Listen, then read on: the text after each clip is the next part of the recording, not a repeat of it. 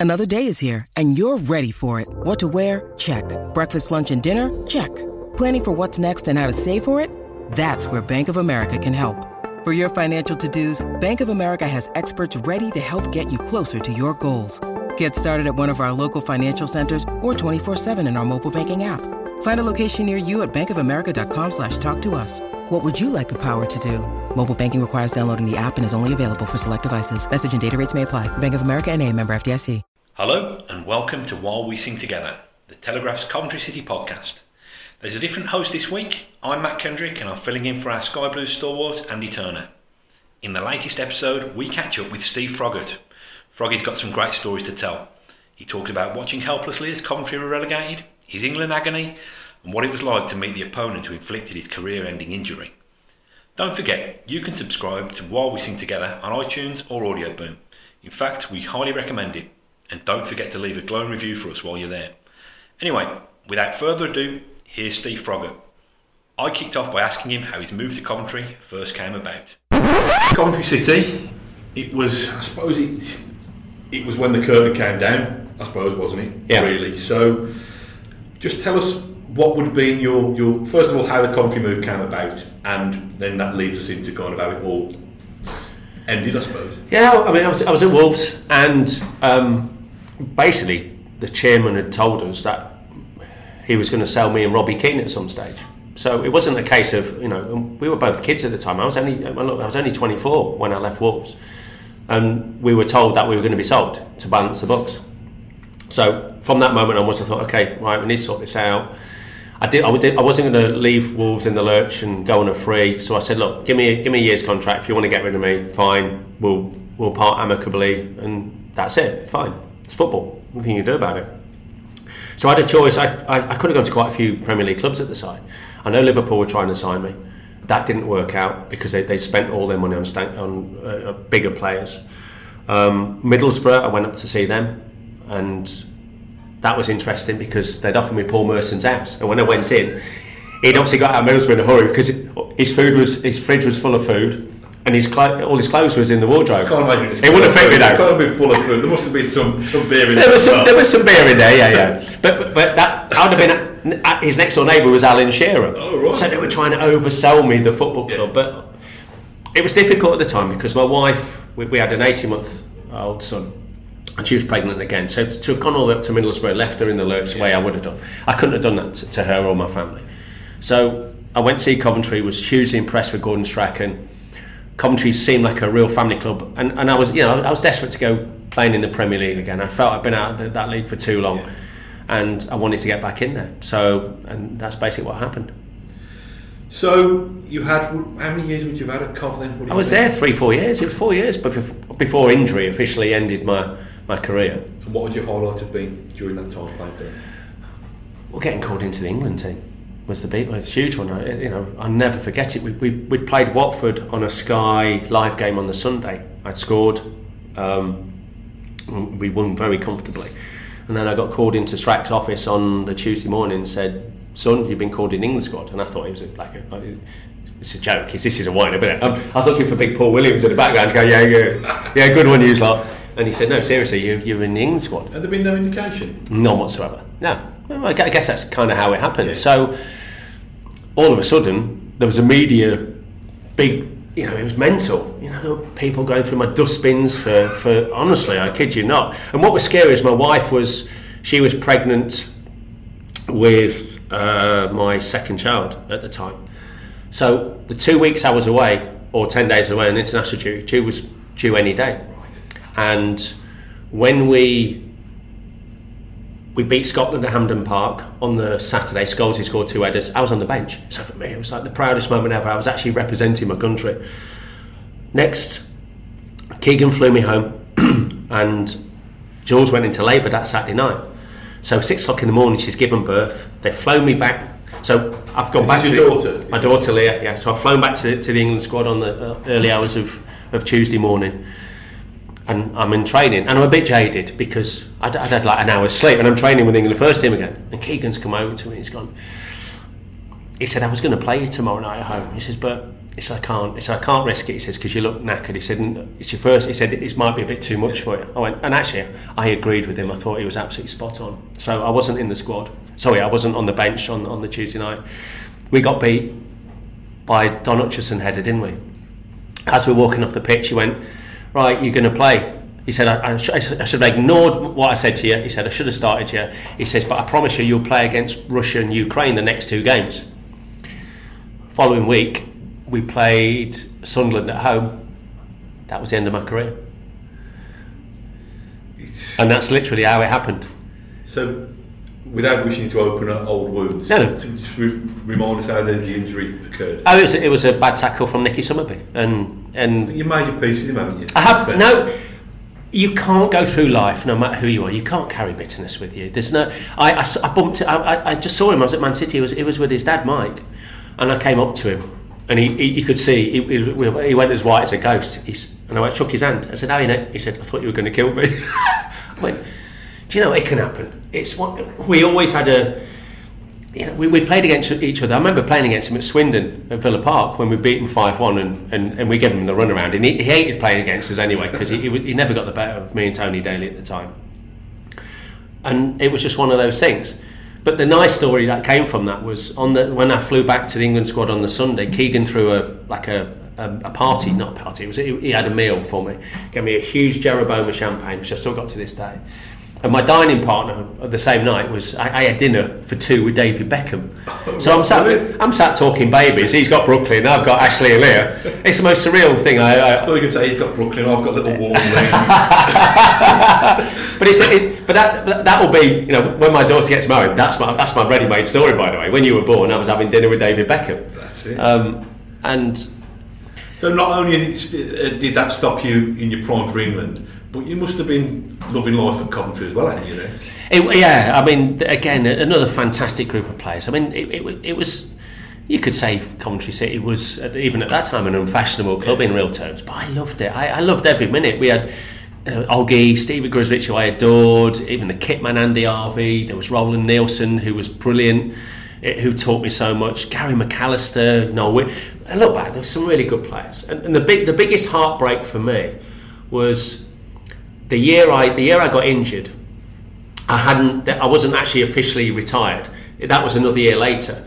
It was a season after I got injured. We got relegated, and I had to sit. And it was one of the toughest things I've ever done. I had to sit week in, week out, not knowing whether I'd ever play again, watching my teammates struggling. And I, the, the gaffer was as good as gold with me because he even he even took me to Villa Park on the. He, he, I travelled every week because he wanted me part of the squad, and I was at Villa Park when when Villa beat them uh, for the last game of the season. We got relegated, and I had to and I had to sit there watching my teammates come in after the dress room, having been relegated, feeling so helpless, helpless. because.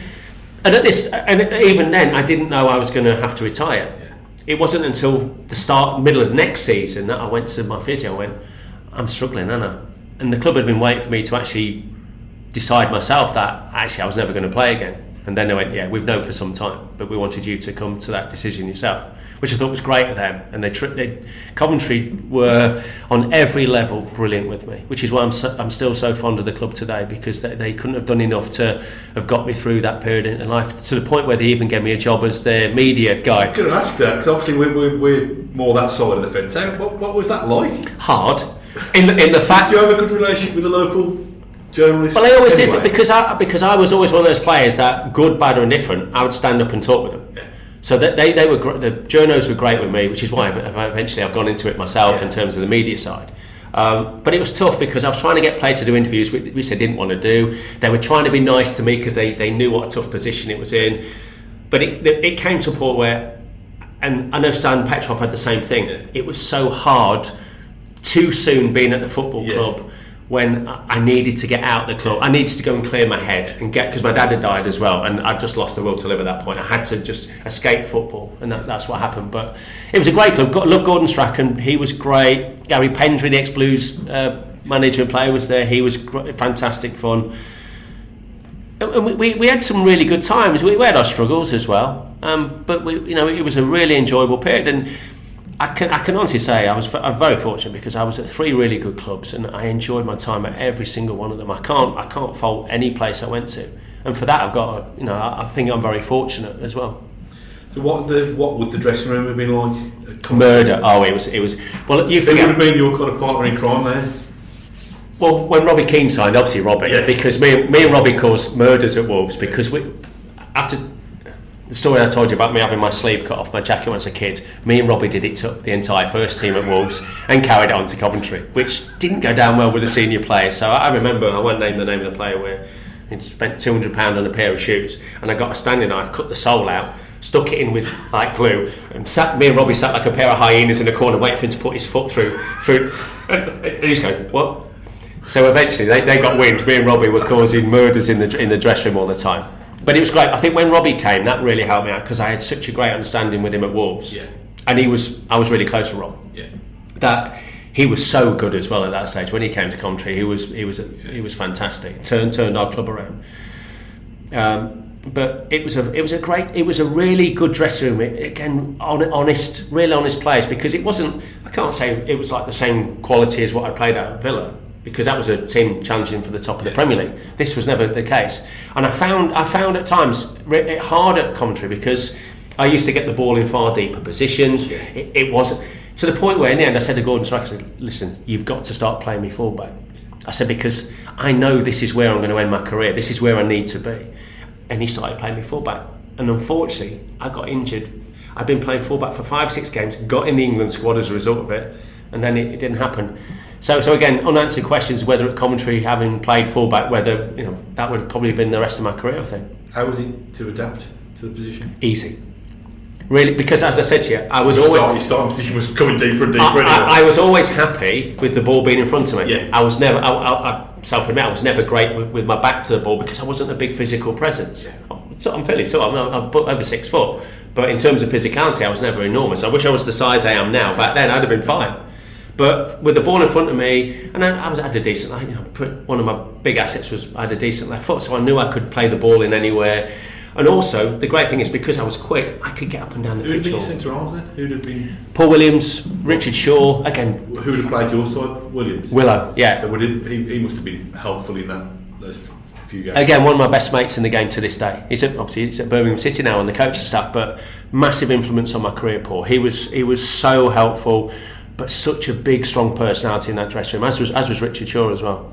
And just just finally, you know, we we need need to, to get your thoughts on current situation at Coventry. I know Mark Robins is doing his best Yeah, to take that first step back back on the way. And how do you sum it up? Is there a glimmer of it's a disaster. is there a glimmer of optimism in there, Froggy? Say one thing to start. I think Robbo's doing a great job. Yeah. I think he's doing a fantastic job, and I think he's the right man for that job. Can I get enthusiastic about where we are in League Two? How can I? How can anybody? I was in. A, I was a. I was for me. Coventry was Premier League. League Two. Just. I, I, I struggle with the whole getting enthusiastic about where we are. I can't. I can't, and I don't think anybody would expect me to be, because the club's been run that badly for so many years now. And I'm on the side of the supporters. It break. It truly breaks my heart to see where where Coventry City are because they deserve better than that. The supporters do. The whole thing's, you know, it, it's it's been a mess for a long time, and it'll probably be a mess for a longer time. The way things stand as, as it is. Potentially a takeover on the horizon. I know we've heard this before. It, it, it needs to happen, doesn't it? It's been needing to happen for a long time. There's, there needs some fresh impetus into the club. They need their own ground. They, they, the club will never move forward unless they own own their own ground. That's the big. That, that was the biggest mistake. Is moving to a stadium we never owned. That never, that's never made sense to me on any level. Um, you know, and the supporters that are going there, you know, you, you, you've got to feel sorry for them, and and and, uh, and they go there and they try and support their team under really tough circumstances. I, I, you know, I really feel for them because they've gone through the mill. You know, when I look at my two other teams who've got money and you know the world's a different place, even though they're not in the Premier League. You look at Coventry City and what they've had to go through, and you know I, I hope I'm never that stat who who was the last England international to play for Coventry City. Yeah. because someone uh, uh, the reason I said that somebody put it on social media the other day and I thought God is that 19 2001 that's 16 years ago. I ne- you never want to be a stat where you think it might never happen again but I, I just hope something changes you've got that distinction for the next ten years. well there'll be, there's going to there's going to be a while I guess isn't there but Yeah, I mean, it, it does. I, I was I was so close to the club and still am that actually I find it hard going there. I find it really difficult going there because of, of what's happened there, and there's friends of mine have lost jobs where I'm not happy about that as well. Good people in the game, like Andy Harvey, good people in the game, and and it, I, the whole situation at Coventry, I wrestle with my conscience every day about it because you know I was part of the team when we was in the Premier League. I saw the team get relegated, and yeah, the, the whole town deserves better. It really does. But they need a home. I think the biggest thing is they need a home. Once they get a home and somewhere permanent to play. I think the club can the, the, the green shoots of recovery will start, but whilst, whilst they're nomads, I just don't see what's going to happen with them. No, I think you've nailed it there, boy. With, with that phrase, deserves better. So, thanks so much for your time. My always, pleasure. always great to listen to, to your insights, and um, we'll catch up with you again soon. All right, thanks, Matt. Thank you. Well, a big thanks to Froggy for some brilliant insight into his Sky Blues days and strong words about the current state of his former club. A quick reminder that you can subscribe to our podcast on iTunes or Audio Boom, and don't forget to give us a glowing rating. Until next time, you've been listening to While We Sing Together.